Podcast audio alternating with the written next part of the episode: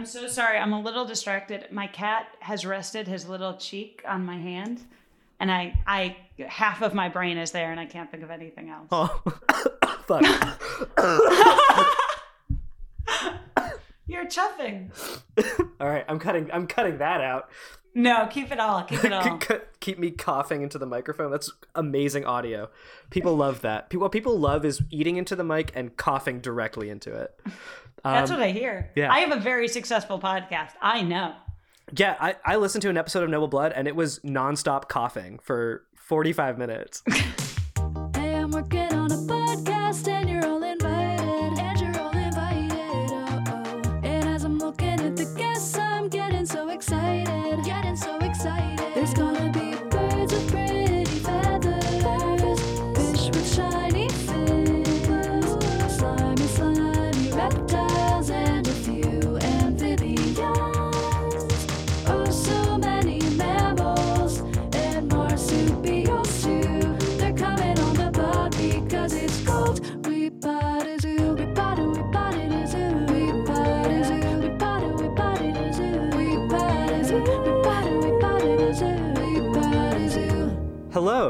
and welcome to We Bought a Zoo, the podcast about the 2011 film We Bought a Zoo. I'm Zach, and today I am joined by a very special guest. Uh, she's an author. You may know her as the host of Noble Blood and Popcorn Book Club. It's Dana Schwartz. Hey, Zach. Thank you for having me. I'm so excited to talk to you about this movie. Um, this episode has been a long time coming because I've I have said as early as the first episode that I wanted to dive into the symbolism of this movie Ooh. and kind of analyze the themes and metaphors going on. And I think you're the the perfect person I'm genuinely flattered. Thank you so much for thinking of me. Of course. Um, but before we really like get into the movie, I I'm curious, like, what is your experience with zoos? Positive experiences. Um, I love animals, and when I was uh, younger, I I loved animals as a kid. Like I was a, a big animal person. I like wrote little books about animals, and uh, I'm from Chicago, and there are two great zoos in Chicago. But I have really good memories of going to the Lincoln Park Zoo with my parents and family, and yeah, just enjoying it. I mean, again, this is like the Lincoln Park Zoo is like a nice zoo, so it never felt like a, a gross like circus situation to me. It's like Right. what I learned a lot about animals and felt like I had a, an interest in biology, and I felt like, oh, this is like a place where people learn about animals and evolutionary biology, and uh, yeah, it was really it was really fun for me growing up. Did you have like a favorite animal exhibit, like a favorite thing that sticks out? Um, I did not like. I know I didn't like like the snakes and reptiles. I I, I just I don't like. I didn't like snakes, and I didn't like going into the house. It's like a snake house. Yeah, yeah. Uh, so I didn't like at this at the Lincoln Park Zoo, if, if I'm remembering correctly, going into like the snake house, which is sort of like a dark Yeah, yeah. thing. Where I'm like, no, I want to be outside. They have a really great penguin exhibit, and I loved seeing the penguins. Oh, nice. I I don't know if this is controversial. I love the reptile house. Like I love that little like dark. It's like always like a little warm and like a lot of places will like the walls will be like look like a cave. I don't know if that's like what happened Yeah, there. Yeah, I love yeah, that. it's like cave, but that's what, but that's what I don't like. It's like warm. It's like breath warm. That's the temperature in there. It's like Mm. breath warm. Uh, it's just like the snakes are breathing on you. it's too dark. I think if I also recall, the Lincoln Park Zoo had a really good like indoor outdoor polar bear exhibit. oh, whoa. So you could see the polar bears swimming, and polar bears are really big. Yeah. and it it was it was a big enclosure, if I recall, and a, a lot of space. And so like when the polar bear did come, you felt very special when you when it decided to to show off for the crowds. It was a very exciting event. That's that's very cool. We had a, a similar thing. I've talked about it before. The the Biodome in Montreal had um, a penguin exhibit where they would do that. They would like swim up because it was like half above water, half underwater, and you could see them all like when they would dive under, they would just Ah, like yeah. swim around. And that shit, I love that shit. And then sometimes you would get lucky and see the people come out with like a fish to like feed the penguins. That was That's all, the coolest. Yeah, I don't want anyone in Chicago getting mad at me in case I messed this up. It might be the Brookfield Zoo, which is like the other big zoo in Chicago. So one of those two zoos, I have good memories of polar bears. And the other zoo, you have horrible memories of. polar Horrible bears. memory. Yeah. Polar bears mauling people. The blood running red through their fur. Oh God. So what what was your experience before we get into like the the specific um journey of of this episode? What was your just general experience watching this film? Had you seen it before or was this like your first? No, I I hadn't seen it before. I'm not a huge Cameron Crowe person. I just hadn't really seen. I didn't see Jerry Maguire until like maybe a year ago. Mhm. I never. I still haven't seen Almost Famous.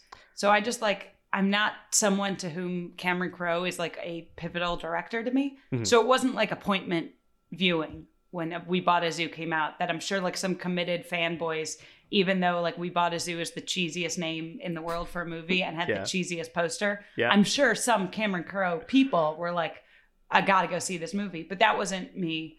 Um, I had nothing against it. I didn't I didn't hold it any malice.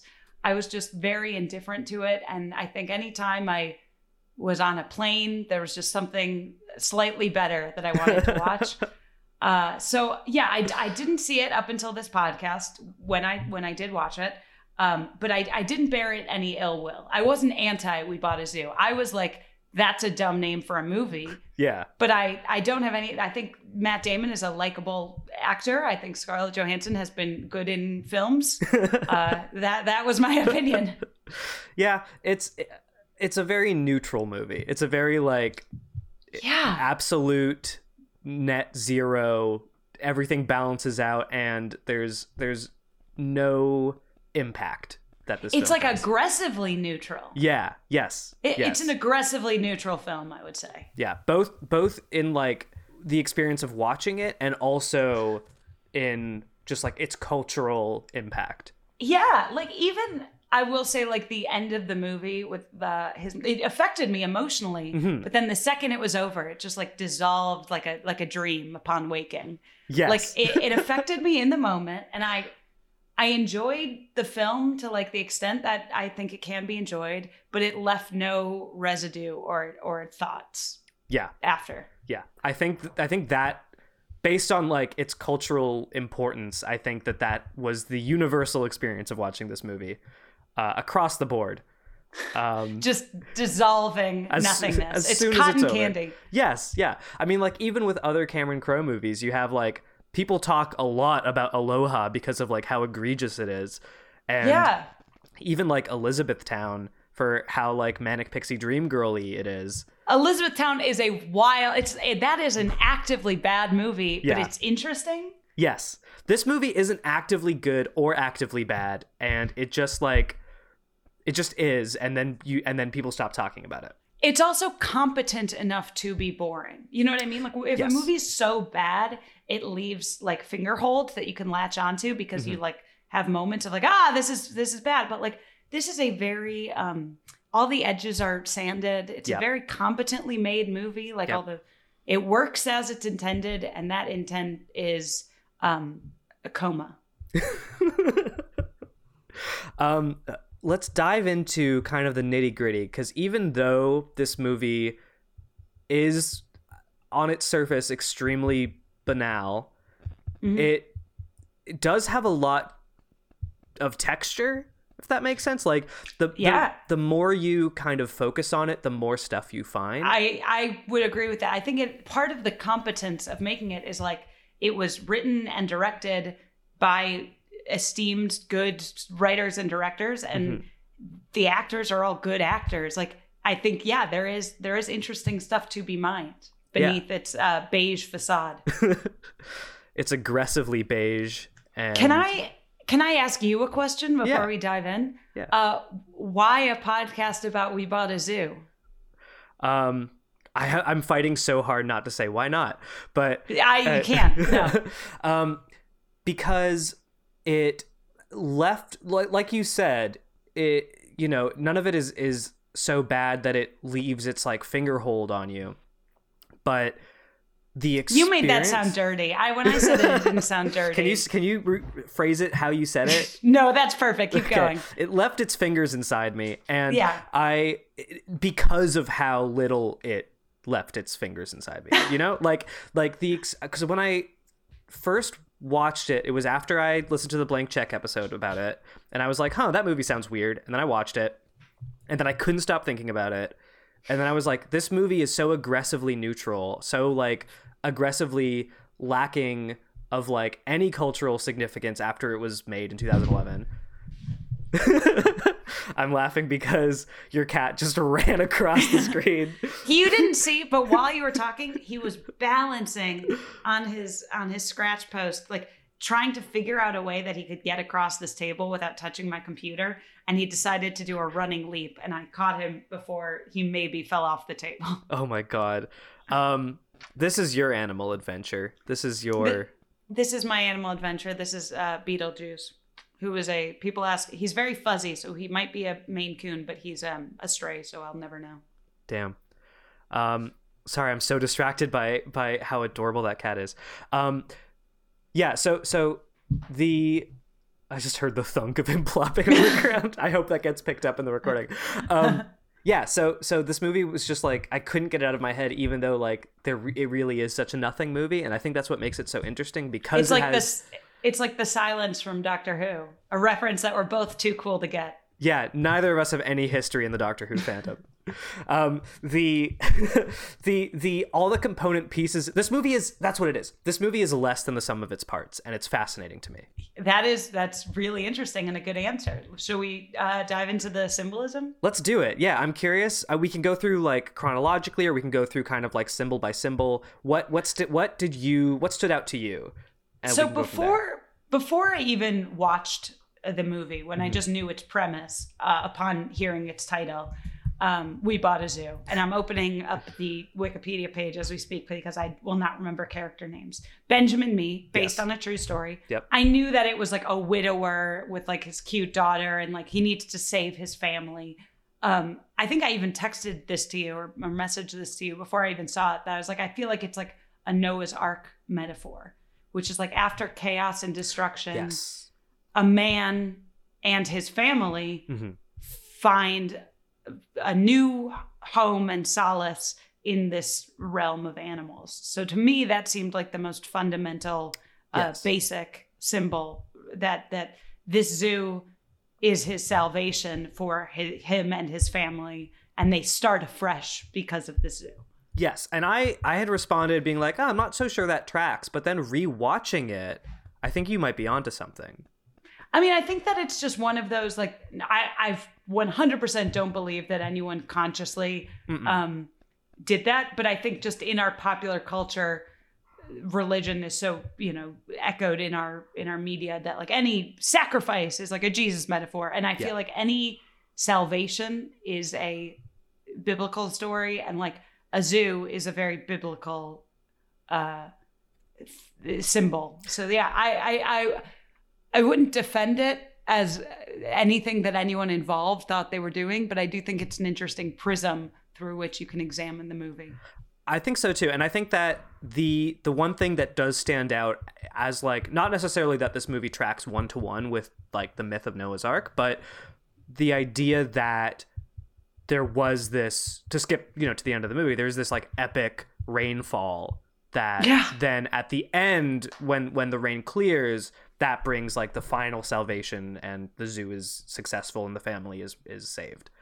And also, I mean, the steps at the beginning are very Noah's Ark in the sense that, like, uh, it's sort of like he's drawn to the zoo Mhm. through like a religion. You know, it's like it's a it's a happy, mysterious accident that he just happens to come across the the ad for the zoo in the back seat of the Does does does real that estate make agent's car. does that make JB Smoove God? Is that God. yeah, he's like he's like a prophet. Yeah, Right, okay. He's the prophet who's like, you got to do this. Yeah. So yeah, it's like he just sort of like falls into this as an accident, and then there's all these doubters, like his brother, Mm-hmm. Yeah. and the inspector who's like, you can't build the zoo, you can't do this, Mhm. which is like the very Noah's Ark thing of him trying to build the zoo to these specifications, and everyone being like, don't do this, you're an idiot. Right. And Noah's like, well, I gotta. Why? Because I gotta, which is like sort of the the thing that you have to have faith in this higher power that you have to follow these rules to build this ark for these animals with no real reason. Like there's no reason he had to buy the zoo, Right. but he does.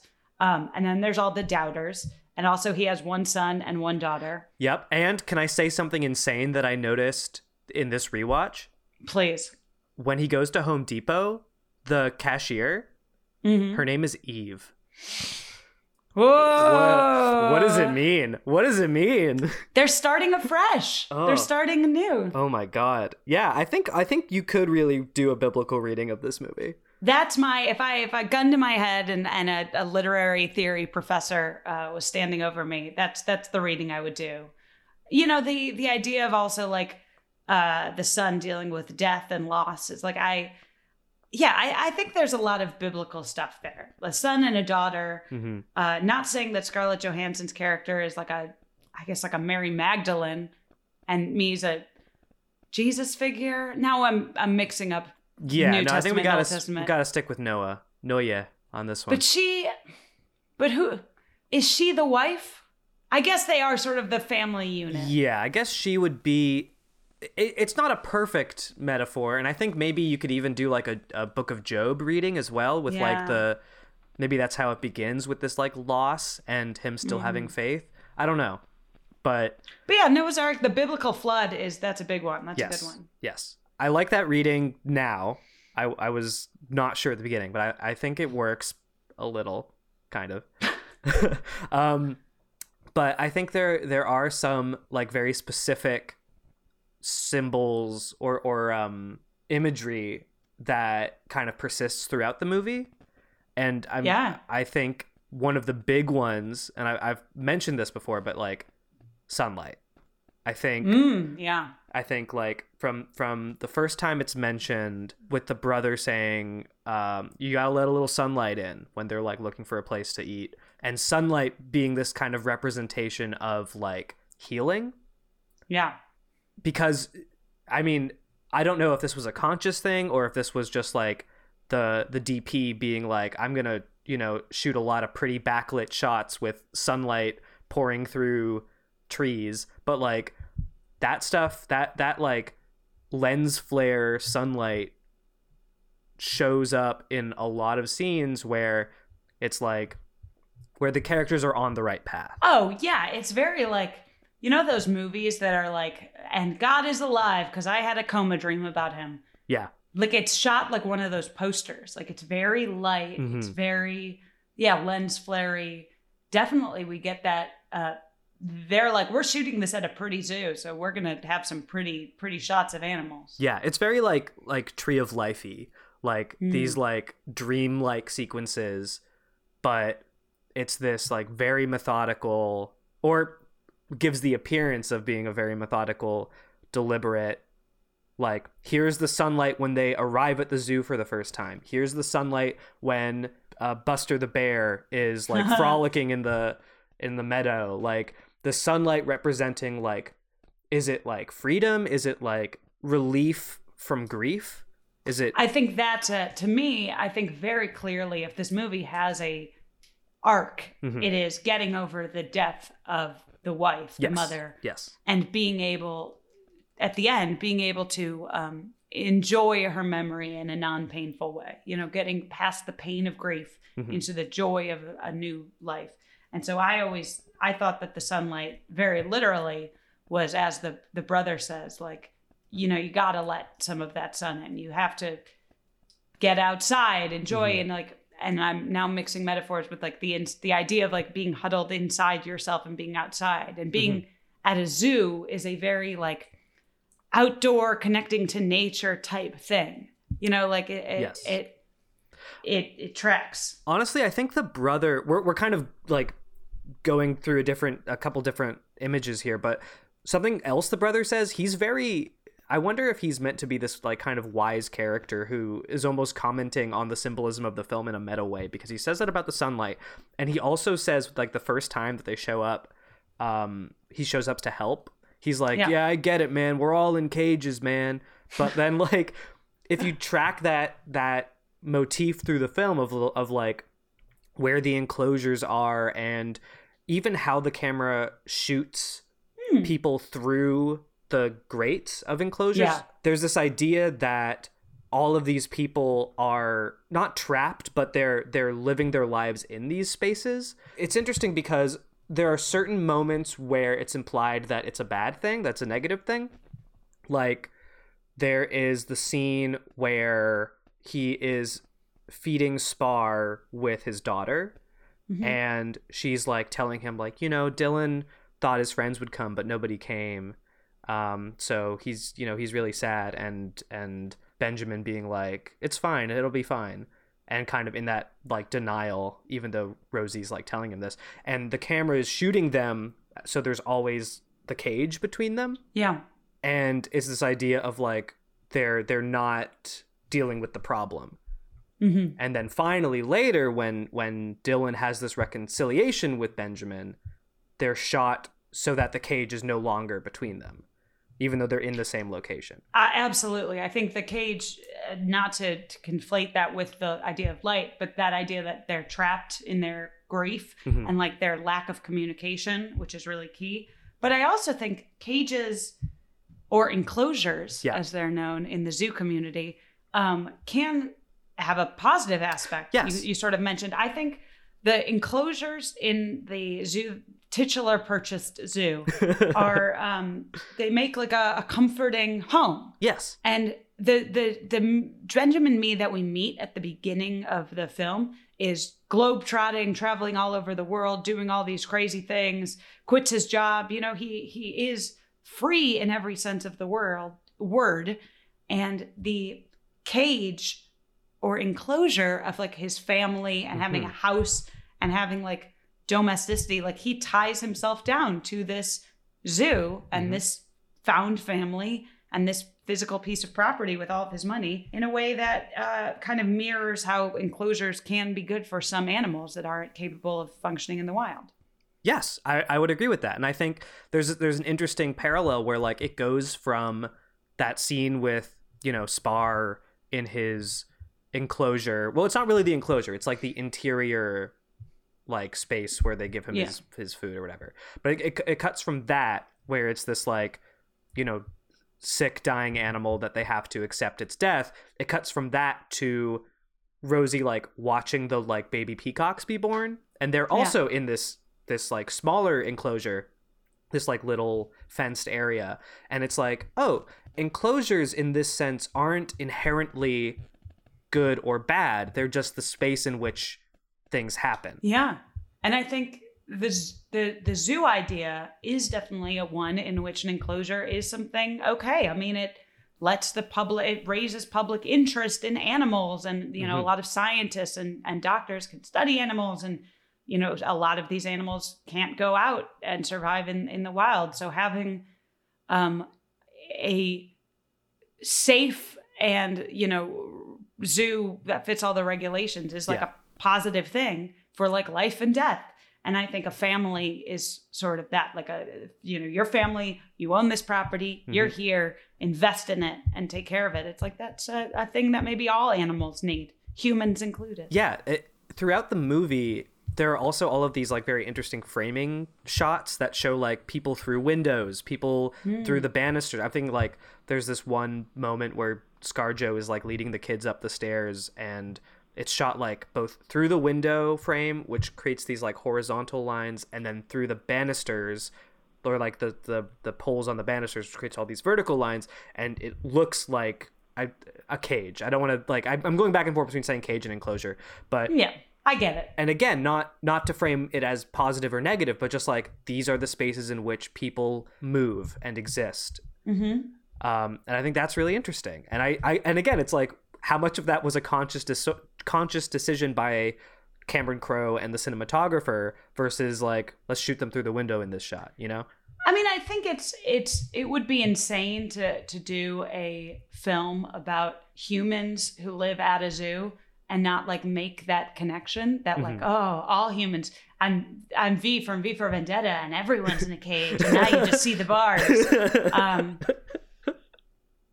but I, I I wish they went further with that. I Yeah. wish that that idea was more explicit. I think part of my problem with We Bought a Zoo as a film Mhm. is it's so competently made, but it's not trying to say anything. Yeah. Like its thesis at the end is like, yeah, get over grief is really hard and you'll pull through, which is like a non thesis. That's just like a thing that happens. It's like, yeah, it's really sad that his wife died and he and his kids have an adventure and pull through. The I- only thing yeah. I, I do sort of like is that like 15 seconds of bravery Yeah, the That idea of tw- that? 20 seconds of insane courage. 20 Yeah. seconds 20 seconds of extreme courage thank Yeah. you so much it's almost like have you in in unbreakable kimmy schmidt she talks about like you can do anything if you just think it's for 10 minutes Mm, then I haven't do, I haven't seen it, minutes? but yeah. there's um a scene it's like such a broad comedy but there's one scene where she mentions like when they had to like be tortured in this underground chamber she's like Right. yeah well we would do it for hours but i would just tell myself like you can do anything for 10 minutes and then you have to do like another or 10 seconds even Mhm. and she's like and then you can do another 10 seconds which i think is like weirdly profound and helps me some i like sometimes comes to me as i'm doing hard things Yeah. where like the idea of 15 seconds 20 seconds 20 seconds 20, 20 seconds of insane 20 courage. seconds Yeah. of insane courage is a thing like the one tiny piece that i can sort of pluck from this movie where i'm Yeah. like oh that's interesting I, I agree with you. And it's so wild that it's introduced like half an hour from the end of the movie. Like it's it's such a, a central piece of like especially the end of the movie because Yeah. it's like the thing that drives Dylan to like reconcile with Elle Fanning and then like it's the story of how he met the wife and like it's a really important through line but only for the last half hour. And also, as watching this from like a screenwriting perspective, you're like, that wasn't Benjamin Mee's journey or arc. He Mhm. didn't. He never needed that 20 seconds of extreme courage from the beginning. When we first meet him in his opening montage, he's like flying a in a plane through a helicopter and like climbing mountains. Like he Yeah. is a very brave man. He was the one who right away did that to his wife, like off screen before we met him Yeah. who like went up to her and he's the one who the first like major action he does the the impetus is him buying a zoo that is not the journey he goes on to be brave enough to buy a zoo he this entire time is a very brave person he doesn't Yeah.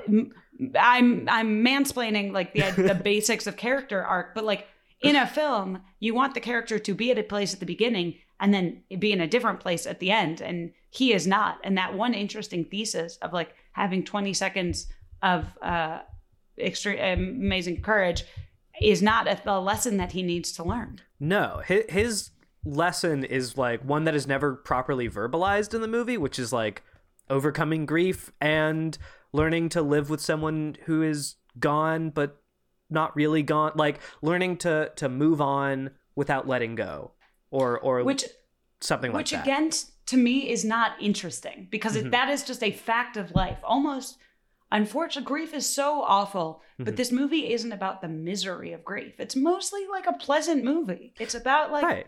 you know he was sad but he wasn't like depressed at the beginning of the movie. No, but you know who was? His fucking son, and his fucking son. His fucking son. And his son does have like this this really aching journey in the movie and the resolution is like non-existent because they just have like a pleasant conversation and then suddenly they're reconciled And it's a Elle Fanning is I know it's so overused to be like what a manic pixie dream girl, but because this is Cameron Crowe, I feel like I'm allowed to say what a fucking manic pixie dream girl. I, I- mean, she's kind of charming as an actress. yeah okay As an actress, but as the character is written, she's I- just is like this sweet little girl who lo- is loves this dude. i don't think she's totally manic pixie dream girly but i think she's on the fence but i, li- I still like the character i do I like the character, but I think that's more because I like Elle Fanning's performance more than Yes. I like the way the character is written. I feel like she is only there to serve this uh, emo son. Mm. She doesn't go on a journey. well neither does scarlett johansson Oh yeah, well, the women in this movie are are nightmares. yeah I it's not a great movie for women, but that also makes it beige because most Hollywood movies aren't. Again, right? Sp- splitting no hairs. This movie is like right down the middle. By the books, Hollywood Christmas movie. Yeah. What? Okay, let's let's let's veer back towards um, uh, symbols and, and metaphors and and kind of what this movie is kind of saying without saying anything. No, say anything was a different movie. Ah. Uh, hey, the other thing that this movie I mean this is like almost goes without saying, but I think we, you know, this is the episode about symbols, so I think we should talk about it. Spar the tiger as like the stand-in for the wife. It should go without saying, but then Matt Damon says it out loud, uh, very explicitly. yeah. There's a point when they're when they're trying to get Spar to come down Yeah. from the rock to eat because he's dying, and uh, they're like, "Come on, we have to let him go. We have to let." And he's like, "No, it's not. We can't let him go. It's time to die." He like all but says, Yeah. "You're representative of my wife, and I'm not ready to let you go." yeah. Well, in that scene, it's weird because like he he talks he talks to the tiger like it's his wife, but then he also yells at it like it's his son. In that scene, he's like, "I'm trying to do what's best for you." Like Yeah. he's in that scene. The tiger represents both like letting go of his wife and also reconciling with his son, and like it, Yeah. it it's a very weird scene because it just like mixes these metaphors in a way that the tiger has never before represented Dylan. It's like we gotta uh, wrap this up and make this movie check more boxes to Yes. be emotionally cohesive. It really is a, like a checklist of screenwriting cohesion where they're like, uh, he's struggling with his son. Make make it make it you know come through. Yeah. And it's over. Yeah, yeah, yeah. They they I think I talked about this on the last one, but like they they so much of like the the end of this movie is just like checking boxes of Yeah. like uh okay, let's resolve the Dylan and uh Elle Fanning plotline. Check. Okay. Uh let's let's make the father and son happy now. Check. Uh let's make sure that the zoo opens. Check. And like it's just like but up but up but up but up but up. Um let's uh, make sure he gets over the wife. Check. Like it's Do they explain why the zoo inspector is such a dick? Or, I mean, obviously it's just like comic relief, I guess, like wandering from a different movie. yeah. But like, sort of, you want the zoo inspector. We're on the same side. We all want the zoo to be up to code for these animals. Mhm. Why is he such a dick? Do we know? I don't think it's ever fully explained. I think we can like we can theorize. I think maybe like yeah, here here is what I think. Okay. I think that he and MacCready have had a tumultuous history and they used to be closer Mm. and something happened which has made them grow further apart and and i say Yeah. that i say that with the implication that they could have been former lovers because there is that moment when he arrives in, at the end of the movie and they like compliment each other's clothing In a very X way. yeah yeah and like In like a very like, I see you. yeah, exactly. And he's like, and you know, MacCready is drinking to get over him. Like, it, there's a lot that you can read onto those characters. I I don't think that it's it's ever explicitly mentioned why he's such an asshole, but I think that could be it.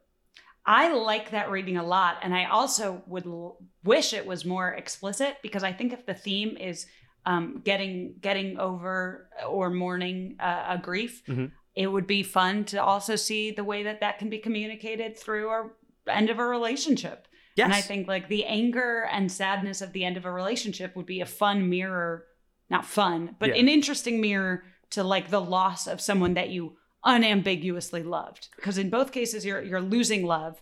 And like I think art, you know, it's an interesting way. And so I wish that the film uh, committed to that. It would be have been interesting to see a different sort of grief represented and then be resolved. Yes, I, I think the the movie does represent that grief with Duncan, the brother, and him like constantly being like, Sheila left me, man. But that was like him him But we also don't care about that relationship. It has no stakes in the movie. Exactly. And so you're so right that like if cuz cuz we see like so many different stages of relationships in this movie, whether they're successful that's like another thing, but we mm-hmm. see like mourning of the death of a partner. We see like the budding of a new romance with like um both Dylan and Elle Fanning and Matt Damon and ScarJo. Yeah. And well I, mean like that's even a different one cuz that's like Matt Damon and ScarJo is like the new person after the loss. But then like then there's the brother and his ex-wife. It's never clear of Oh, like yeah. he- it's just like Sheila left me 15 years ago or whatever. It's the timeline is all over the place.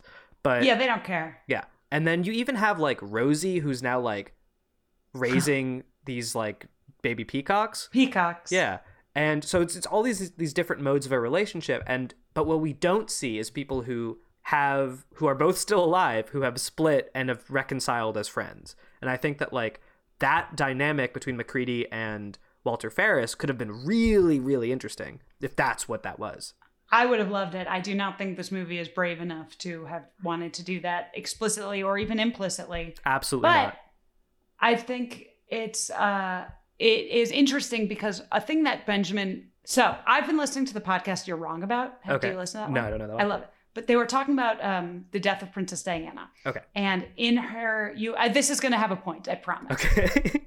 Um, they talked about how in her funeral eulogy, her brother said, like, don't canonize her right away. Like, she was a human being. Like, she had faults. Like, she was, and he like talks about her as like a person and like he's mourning her as a full person with all of these faults, yeah. which I think is really powerful because I think people want to be loved and remembered for the people that they are. Yeah. I find it um a little disappointing that they go fully into like the Madonna complex with the dead mom Yeah. and like he's mourning her as a this perfect woman where Mhm. I always think it's so much more interesting to mourn someone as like the person that they were Yeah. and are as a human being. So, that said, I would have liked that more and I would have liked seeing someone mourning an actual person after a relationship. So you can say like yeah, my ex was like selfish or petty or like had bad breath in the morning, but like I still love them and I still miss them and my grief is valid in certain ways. Like I think that this movie I'm going on a monologue here, but I think like the way that it presents the dead wife Mhm. makes the grief feel a little flat to me because she was just perfect and we miss her and it's so sad it was this perfect love. Yeah. Um, I, I think that like it, like you said before, like this movie does not do right by its female characters, and I think like nowhere is it more exemplified than with uh, Catherine because she is given no internal life. Um, she is No just faults. no, she's just this. I, I I have discovered maybe one fault, and that is through like meticulous close reading that I did in um uh, two episodes ago. I I don't know, but with with Dylan's art, I we did a, a close reading. This episode hasn't come out yet, but we did a close reading of of Dylan's art throughout the film. And one of his pieces is like a, a female figure holding a, a child with like a, a shadow in the background. And the implication, we, what we think is it's like, is that representing Rosie and him being shunned as like the older sibling and the, the family bonding over the new baby and neglecting the Oh, character. totally. Yeah. That's so, a real thing. so that is, but like that's with like doing an insane amount of close reading that no one ever should have to do with this movie in order to find inner life with one of the characters. So like that is the only fault that she potentially maybe has if that even is like a canonical reading of that art. like And even then, it's like maybe more thing, you know, like Benjamin Mee is just as guilty in that because he thinks he's being neglected by the dad. So we can be like, maybe the dad is more of a neglector. the dad I mean he's he is such a bad parent to Dylan. That's Yeah, we're, we're, yeah. we're we're we're del- I mean it's the movie makes it so deliberate, but it is just like always shocking to see like how little he cares about his son. Dylan does not want to buy the zoo. Nope. He isn't. He does not consent to the zoo buying experience. Nope. Uh, and they do it without him, and he is forced to go along for the ride. Yep. It's very cruel. Can I say, as someone who lives in Los Angeles, it's very weird to me that Little Dom's is characterized as a coffee shop repeatedly throughout this film. Is that a real place? Oh yeah, in Los Feliz. Oh, okay. Yeah. Okay, wait. This is great. This is you're the you're the first person who has this insight. What tell me about this? Who? Uh, this movie seems to take place nowhere and also everywhere. Yeah. It's very difficult to me to figure out where they are, but I assume that they're in California because at some at one point he says that he met his wife at Little Dom's and they show like the actual sign of Little Dom's, Mhm. which is an Italian restaurant in Los Feliz, like on a very busy thoroughfare. And I'm like, how far is he the zoo from Los Angeles proper? They say an hour from the nearest Target, right? They say they say minutes? um 9 miles. nine miles from the nearest Target, but they're just like zipping in and out of Los Feliz. Like, okay. Little Dom's is like a very good Italian restaurant, and it does have breakfast and brunch. Like, it's good. Like, I've, I've met someone there for like brunch and coffee, but it's like an expensive brunch. And it's not like you wouldn't call it a coffee shop. That felt, felt very weird to me, where I'm like, okay, maybe they, if this doesn't feel like Little Dom's, but if it's not supposed to be Little Dom's, then why do you keep showing it? Why do you keep showing the actual sign? It's so weird to be so specific about a place, but then not adhere to what that place actually is. You could just make up a place that you could, if you wanted to be like a local coffee shop, just call it like Ralph Steiner. Like, Yeah. that's you could call it whatever you want. That is the actual sign and like the actual location of like a nice Italian restaurant that I go to a lot that has a has a good breakfast, but. That's so Yeah. weird. Yeah, I, I fully just assumed it was like a made up place for the movie. I never looked into Little Dom's. No, great, uh, good breakfast and uh, great rice balls and red sauce. Damn. Okay. Yeah, All right. Well, it's on my list next time I'm okay to travel across the country. yeah, def. I mean, absolutely, it's one of my favorite restaurants. Fuck yeah. Have you ever seen an apparition of your dead wife in Little Dom's? Um, not yet, but maybe I'm someone's apparition of a dead wife. Maybe this is a sixth sense thing, and I don't even realize that my future husband is mourning my loss and seeing me as a 27 year old eating breakfast, haunting him. when people listen to this episode of the podcast, they're only going to be hearing my half of it because. yeah, I'm just I'm talking to a ghost right now. There's no audio coming through.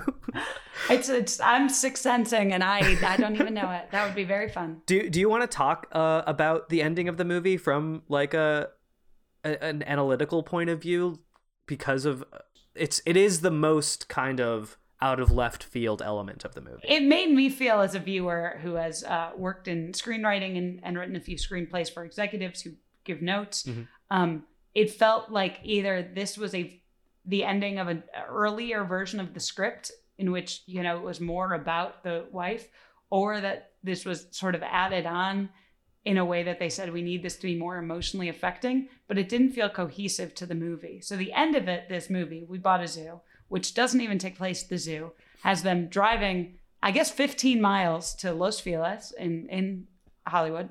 Uh, I mean, in Los Angeles, and uh, going to Little Dom's, and he tells his children that he saw a woman in the window of this uh, restaurant, and he walked inside, and his opening line was. Uh, why would a woman like you, an amazing, incredible, beautiful woman like you, ever talk to a guy like me? Which is an insane opening line. I want to say that if a guy ever said that to me, I'd be like, "What? You don't know me? That's the weirdest thing." But obviously, she then appears as he's describing the story to his children in a way that suggests he is able to make her memory alive again. In Right. being able to uh, tell her story and communicate that to his children he is able to make them see her again. And i will say i'll admit uh, when the little girl goes like hi mommy like it totally got me. I get like chills because i'm sad because yeah your dead mom is a, is a fundamentally sad thing. Yeah, and I, I think that that scene is effective. I think that like the metaphor of like, I want to say What is that. the metaphor there say tell me what a meta what the metaphor is there Sorry. No, I'm genuinely curious and angry at the film, not you, because all of its subtext is just text. But I'm I'm Yeah. curious. Yeah. I i- is it is it the idea? It's what you said. I mean, like the idea of like the telling of a story is enough to bring it to life. That's not a that's not what a metaphor is. But, But, is that yeah, I'm like I, I that's- totally get what you mean. That it's like the idea that like you by overcoming your grief, you can like bring that person's memory back in a yeah, but it's tangible not the thesis of the movie. nor is that like a metaphor. That's just like an observation. Right. Yeah. So it's like, but it, but it's couched in all of this weird metaphysical imagery of like being able to see someone who is dead and communicate. And again, it, it, it just, it feels like it is, like you said, a draft from a different movie or a, a, a thesis that is not properly conveyed throughout the rest of the movie as as it Yeah. should be because you have these like moments like the dancing in the kitchen when he's looking at the photos of like memories coming to life as a a, a, a theme that would have been nice to see more in the movie this idea that like if you re-experience something if you let yourself relive those moments then they're still alive for you Yeah. and I love that scene in the kitchen. And again, we see when he's like remembering that moment and they're dancing in front of him, we see like the that that lens flare sunlight when they're having the picnic and it's it's very bright and it's you know it's that idea of like re-experiencing something and letting the sunlight in and overcoming grief. Yeah. And again, in Little Dom's, there's sunlight pouring in through the window when she's sitting at the cafe. I say Totally cafe. It's not a cafe. You just said it's not a cafe. Well, they make it a cafe. I guess like how they want to frame it. But again, if you wanted it to be a cafe, just make it a cafe. just call it something What- else. Little Dom's. Cafe. Just tack a Yeah, sign I mean- onto it. but I totally agree. Yeah. I I mean, I think you're right that it, it's a very straightforward observation. Or Yeah. like even like the light is such like a basic like freshman year 101 metaphor like you know for for grief and and overcoming sadness i will say i am a, always a fan in movies of the way that um when they show old photographs Yeah. if you're like oh that's actually an old photograph of them matt damon had to call his mom Yeah. and like find an old pho- i love I love movies where they have old photos of the actors, but they're actually old photos of the actors. Yes, it I- makes it just because I have to imagine someone texting their mom, and it makes me happy. And the mom having to like sign an image release. yeah, um the I I just like there's so many um shows and movies that do bad photoshops of stuff like Yeah. that. I think this is really good because you can tell it's actually old photos of them. But I just watched um Bly Manor and there is like such a bad photoshop of like the the family when they're like all still alive or whatever and it's like this picture is nonsense. It makes no sense and it's bad. I have not um, seen Bly Manor yet. Uh, maybe I will, Keep your eye out. It's and terrible. keep. yeah. So very, I mean, no, no, the show is really good. Sorry, I don't want to imply that Bly Manor is terrible. Bly Manor is really good. There is one very bad Photoshop in it that will stick out like a sore th- thumb when you get to that scene. Can't wait. But yeah, yeah. So, so the ending of this movie as like this. Okay, the the retelling of the memory now that you're able to overcome grief is bringing the the wife back to life. But it's Yeah. like you said, it's so straightforward and it's so not what the imagery of the rest of the movie has been about. Yeah, I mean it. It's consistent when with the rest of the movie in that it is like uh very surface level and like sweet in a TV movie sort of way. Mhm. Um, and it's you know effective and like competent, and in that it's you know makes you emotional. But I don't think it has anchors.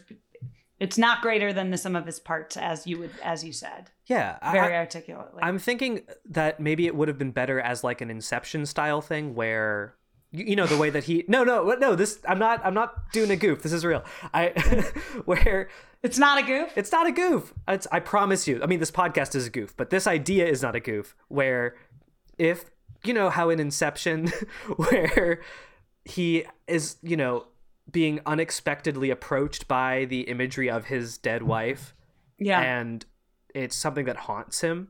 Mhm. I think that, like, if this movie had leaned more into that, because she only shows up three times. So she's like in the window for two seconds when they're like driving to the zoo. Then there's the scene in the kitchen, and then there's the ending. Like, if she had been more of a presence, something that he is like noticing more, something that, because he says, like, you know, it's hard to look at Dylan because of her eyes. It's hard to be at the zoo because she follows me everywhere. Like, this mm-hmm. idea that is clearly very personal to him, but is only like visualized a few times in the movie. Like if she had been there more and it's about him like accepting her presence, reckoning with her presence and being able to share that presence and that's the journey, then the ending Yeah. makes a lot more sense. I I mean I love that. I love the idea of conquering your ghost and then living with your ghost Yes. as a, as an ally. Yes, and I think that then then solidifies the ending as more of a metaphor, as more of like a stand-in for something rather than just like it's about being able to see the mom, but it's like no, it's about being But- able to overcome something. But also then and I think what would help that but that the movie refuses to do Mhm. is to make the mom character anything other than just like a uh, cardboard cutout of like perfect love. Yes. like I think being haunted by a person and like their memories, I think part of being able to conjure someone enough so that your children can see them so that they feel like a tangible part of your life again. Yeah. I think requires you to reconcile with them as a full person. And that is something that this movie refuses to do because it would Yeah. I guess require like a second of tension. And you know, it's like you don't for a second believe that they're going to fail the zoo. Like this movie has no tension. You're never worried that like the zoo won't open. You're never actually concerned that like he'll go broke or that like he, the son and Elle Fanning won't end up together. And I think that like having to reckon with someone who's dead as a an imperfect person requires like a a moment of um thoughtfulness. Yeah, I think if you read the tiger as like a one to one to the mom, the tiger is actually given more faults than Yeah. the mother.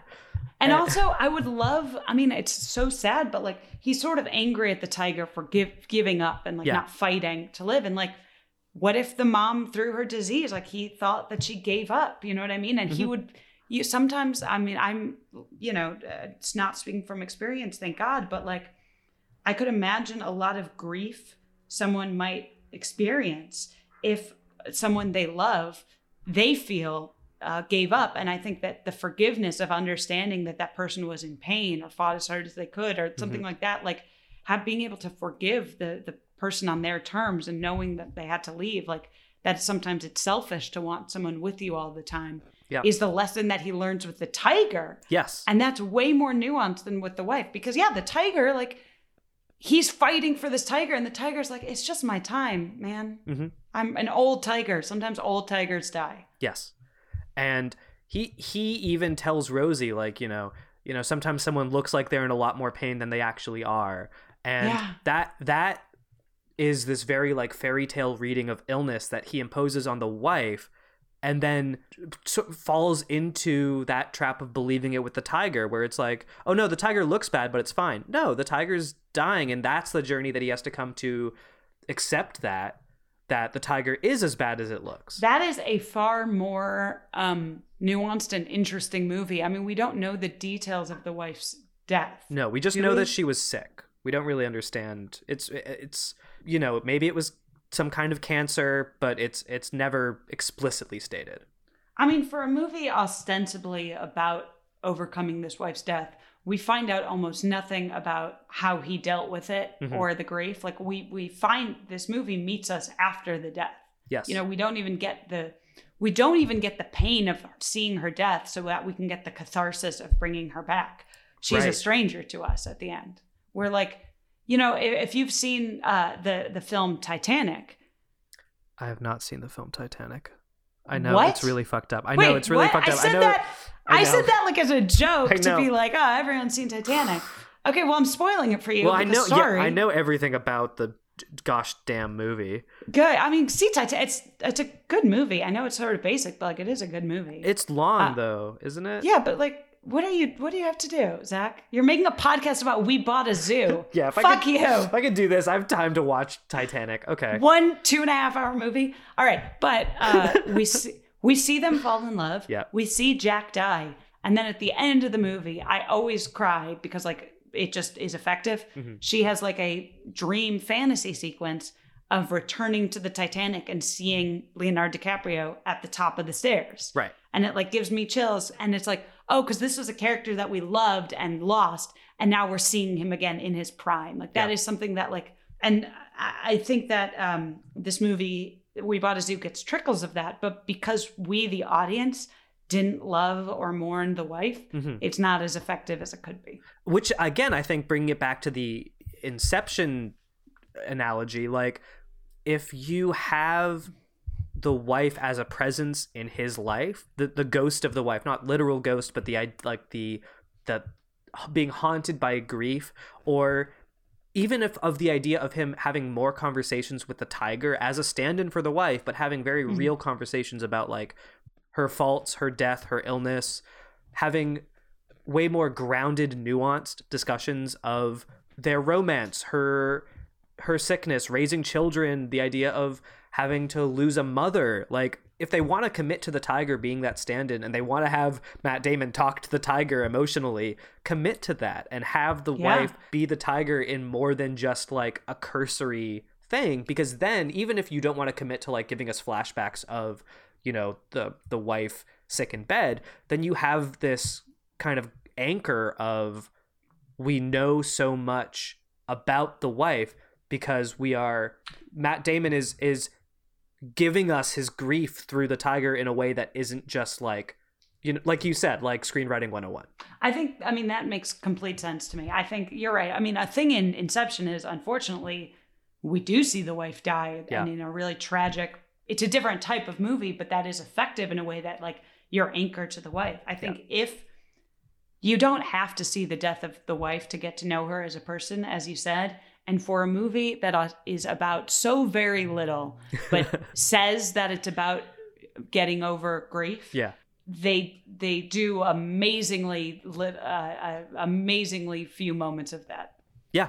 And and like you said, like the the ending I think is effective. Like it's in it's effective in a vacuum because like it it's a the ending of a much more effective movie. Yeah, I can. I feel like you can reverse engineer a better movie from that. ending. Yeah, yeah.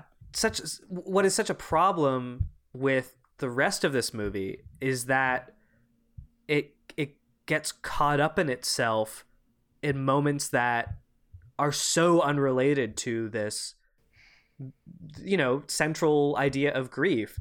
And you have these like weird little antics or you have like the the lion cage is stuck or not stuck or whatever. There's a box of snakes and like it's all of this stuff that is so superfluous and just like trips over itself when a much more effective movie is like way more grounded but this movie doesn't know what it is trying to be But it it's not about. I mean, it is. It's a, it says it's about Matt Damon struggling with grief, but we never see Matt Damon struggling with grief. He Yeah. never s- does anything or makes any mistakes or like suffers any consequences because of his grief. you know The only the only consequence of his consequence Yeah. of his grief that we get is him not accepting like a dinner date from like the slutty moms at their school because this movie hates women. But the movie also posits that they're thirsty and annoying, and he made the right decision in not going out with them. So again, no consequences. Right. The only time we get any kind of indication that Matt Damon has struggled is like at the very beginning of the movie. There is like a shot of him in the bathroom, and we see like on the shelf, there's like a bunch of pills. I thought that that was he his wife's medication that he's not getting rid of. Oh, okay. I never read it that way, but you're because right. it's like there's there's a female hairbrush there and yeah. there's like there, so there's like a um her jewelry, like he still has her like earring rack like Yeah. up in the bathroom. I wonder if that is her medication. I always read it as him like being like like having been prescribed antidepressants. Oh i read it as he is keeping her shelf and not touching it I I got that with the jewelry, but I never thought that those were her her pills. But that makes a lot a lot a lot of sense because like nothing in this movie indicates that matt damon eh, is medically depressed or needs Exactly. medication Yeah, because that that's the thing is that like that's the only scene that would give that credence, but like the rest of the movie, he is so happy-go-lucky, whatever the fuck.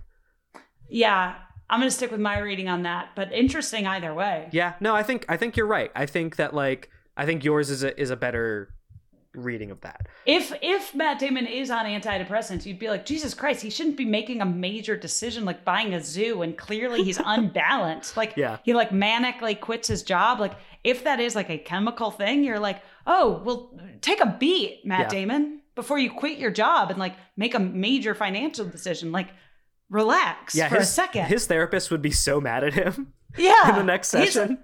if i was prescribing him antidepressants and he wasn't like clearly not over this thing Yeah. i'd be like hold on quit quit your job moved your family spent all of your money that you own to buy a zoo and you know nothing about zoos Yep. let's roll this back so i dearly hope that he's not on uh, a prescription medicines medication otherwise his his psychologist psychiatrist uh yeah needs to have their license revoked Um, or they have clearly not done a good job with whatever they're prescribing him, or Matt Damon is straight up just not taking any of the medication. yeah yeah, It, his his uh it's a much darker movie if that's his medication Uh, yeah. And you're right that like this movie does not have the teeth to make it that dark. No, I Um, don't think Matt Damon is depressed. I think his wife had uh, a, a- and it doesn't even have the guts to give her a, an actual tangible illness. She's just in she just only exists in ephemera. Yeah. Yeah. Do you think that there's a movie that has done any good with the dead wife trope. Yeah, I can't think of it off the top of my head, but there's so many of them that some of them have to be good. Just like Right? the rule of large numbers. Is that what it's called? yeah, I mean, I guess John Wick is a good movie. I don't think it does good with the dead wife because we don't, you know, she's just like a perfect ideal. Yeah. Um, I guess Up, but it's not really about that. I would say the the short film, the nine minute short film that Up should have been. Yeah. Yeah. The the opening of Up. Yeah. Up is that I I actually really don't like the movie Up. I think it just should have been a short, Mhm. and I think it's a really good short. Yeah. And then this the movie uh, to the back of it is just wild and different. Yeah, I agree with that. I, I still like the movie as like its own thing, but the beginning is so much stronger and it does do so much with her. It gives her such a rich internal life because she's Yeah. this like weird adventure kid and and she, you know, works they work at a zoo. Hang on. Wait, wait. And then they go on an animal adventure? Is this Hang on. Is up just we bought a zoo with balloons? Hang on. We bought a bull balloon. Balzoon. We ballooned a zoo. No. We bought what do they do they buy anything in that movie? We bought a trip we bought a ticket to South America. They buy a bunch of a bunch of balloons. We a I guess um, Ghost is a good movie about a dead spouse, That's but true. not a dead dead wife. That's dead true. husband. I've never seen Ghost actually. Uh, I don't know if it holds up. I've not seen it since I was maybe like twelve. Oh, you know what the best movie about a dead spouse is? Hmm. What? The ba- the Babadook.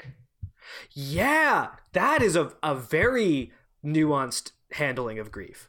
That- grief. Yes. Yes. That's a real grief movie, and that is what it is like. I mean, not that I would, but that feels like they're if they want someone to be haunted by grief and it's Yes. like damaging to the people around them, that is absolutely, uh, oof, a much much more compelling uh, film about grief. I think so too. And then and that also kind of not to spoil the ending of the Babadook. Sorry to anyone who has not seen the Babadook, but that movie ends with like the idea of finding a way to still live with this grief and to to compartmentalize it in uh, I don't want to say a healthy way, but in a more healthy way to learn. It's a, it's in a uh, livable way. Yes, yeah, yeah. To live with it, to learn how to deal with it. I feel like that the ending of that movie is not the ending of the relationship with grief. It is No. just the, the beginning of the healing process. And I She just is, yeah, she's able to live alongside the grief, but the grief Yes. isn't gone. The grief isn't gone, and it's still monstrous, but it's still, but it is palatable. Um, yeah, it's it's it's a it's a palatable grief. It's a contained grief, and I think that with the ending of We Bought a Zoo, we we bought a Babadook, we bought a Zoobadook. We bought a Zubadook. we zooed a Babadook.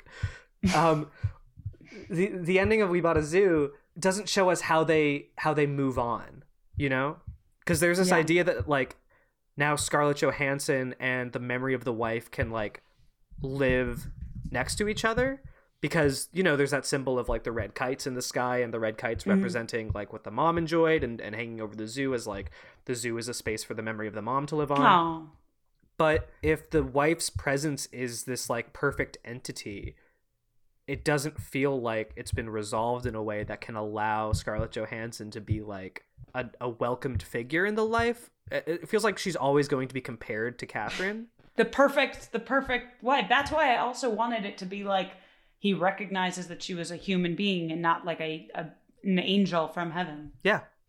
Yes. Uh, you know what is a good dead wife movie? Maybe what? Shutter Island. We had duly appointed federal marshals. duly appointed federal marshals. he is dealing with his dead wife Yeah. in a way that is interesting, more interesting than we bought a zoo. Yep, that's true. This is the second time Shutter Island has been brought up on this podcast, and I, I, I'm starting to think that I should rewatch it now because it's clearly there are more parallels. We bought a federal marshal. we bought a Shutter Island. we we bought a so it's a we bought a balzoon, which I'm sticking with. We bought we bought a balzoon. We bought a Balzoon. Uh, we We bought a Babadook. we bought a Babadook. and we bought a Shutter Island. Oh, better movies. better I, mo- I like all three of those movies. I like better than we bought a zoo. Yeah, I mean, like I said, We Bought a Zoo is not a good movie. It's just like you said, competently made. We did talk about it for a full hour. We did. It, there's a like I said, there's a lot to dissect in this movie. Whether it's good is is up for debate. No, it's not. There's no debate. It's not good. But Well, good a, good is an interesting word for films. I might if if someone like positive like forced me to be like Mhm. if they held me to a very rigorous standard of good and bad, I guess I might say good, but I didn't like it. Yeah, it's fine. It's Yeah. fine. it's fine. There it is. It's just it's, It's fine. fine. It's fine. This movie's fine. And If I was with someone who's like, "Oh, I'm dying to see We Bought a Zoo. Will you watch it with me?" I'll be like, "Yeah, that's fine. yeah, I mean it's it's you know it's a way to kill two hours. You know, Yeah." it's fine. If I'm on a plane and that's the only thing they're playing, I'll watch it. Yeah. Before we like really wrap up, there's like a very important thing that I am wondering. Yeah, Which I is- mean, fine. Yeah, I so as as we know, Scarlett Johansson introduces the tigers when they arrive at the zoo and she th- Rosie's like, "Why aren't they roaring?" and she says, "Well, they don't roar, they chuff." And then she chuffs. Oh, I tried. I chuffed at my tried to chuff at my cat. Were you gonna ask that? Yeah, I was going to ask if you could if you could give us a chuff. Oh, I was. I mean, I. oh no. I. you're, Can you bi- chuff? you're biting your tongue. You you chuff. How do you chuff? It's like it's like Oh, it's. I forgot. There's my chuff. After they, because cat uh, cats are basically like house cats are are jungle cats Yeah. in a lot of ways. Um, and so after this movie, I did try to chuff at my cat Beetlejuice, and he had none of it. Did he have an actively negative response to chuffing? No, just the the reaction I had till we bought a zoo, which was complete indifference. Where is he now? Can you try? Can we can we do a, a, an on mic chuff at the cat? Yeah, give me one second, I'll go get him. So Hell yeah. Pause. Okay. Beetlejuice. All right. Dana is looking for the cat. It is right behind her. It is the cat is right behind her. Oh, she's she's got treats. She has she has found treats. She's giving Beetlejuice treats. Beetlejuice is eating the treats on the floor. Dana is picking Beetlejuice up. She's walking now back towards the desk. She's sat she is sitting down. Thank you for describing it all. I have Alright. to narrate.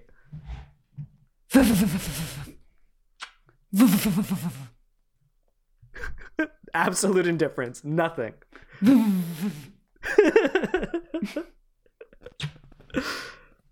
that was excellent. Thank you. Thank you for doing that. He had no response. No response. He does not care at all. If I do like a pss, pss, he kind of likes that sometimes, Mm-hmm. but the chuffing, absolutely nothing. Wow. Absolutely chuffing. Boo. Boo. We chuffed a zoo. um, okay, do you have do you have any any final final thoughts on um the the symbols of We Bought a Zoo, the journey of the film, um, anything as we wrap up here? I'm gonna stick with my Noah's Ark metaphor because I do feel like loss and rebirth and and the animals sort of go hand in hand. Uh, I don't feel uh, confident about it because I don't think this movie has the guts to to declare to say anything. Yeah. Um, but I like it. It kind of makes it the movie more interesting for me, the viewer. And the author is dead, so there we go. Yeah, that's true. Well, no, the author's wife is dead. no, I'm. Thank you. Yeah, thank you. I Thank you. yeah, Thank I you. gotcha. Thank you. I gotcha. Um, okay. Uh, thank you for thank you for coming on this, Yeah, this it was wonderful adventure. Great to catch up, Zach. This is this has been fun. We haven't talked in a little bit. yeah, it's been so nice. We to, did. We we potted the zoo. We did pod the zoo is the thing. Do you have anything to plug the zoo? Uh, yeah, I, I have a, a podcast called Noble Blood where I, you know, research and write about historical royals, if that interests you. And I also have a book club podcast uh, called Popcorn Book Club where we just like talk about books that are being adapted to TV shows and movies. So that one's uh, way more casual, and I I don't put on like my podcast voice for that one. So uh, pick your poison. Hell yeah. Um, can you give us like a quick taste of podcast voice? Yeah, what should I say? Um, Ooh, ooh, ooh. Um, can you say like all you need is 20 seconds of insane courage? Yeah. And then here's like, this is actually like the mic in my setup. Okay.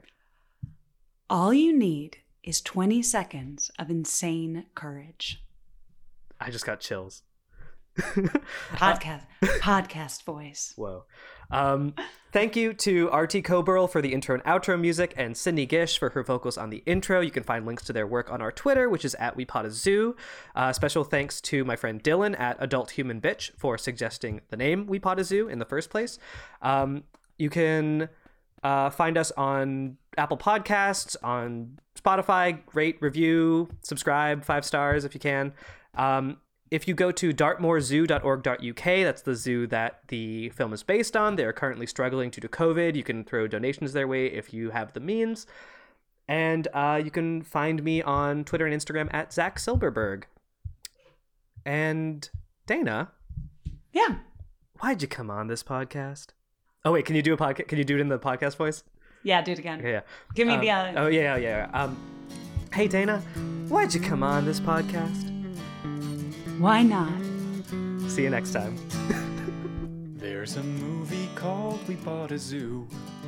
Guess what happens? There's a zoo for sale and it gets bought by Matt Damon, a grieving single father in search of closure, hoping to find it in a tiger or a bear enclosure. It's a film by Cameron Crowe. Buy it now so you can go home and enjoy it with your friends and family. We bought a zoo. I'll buy a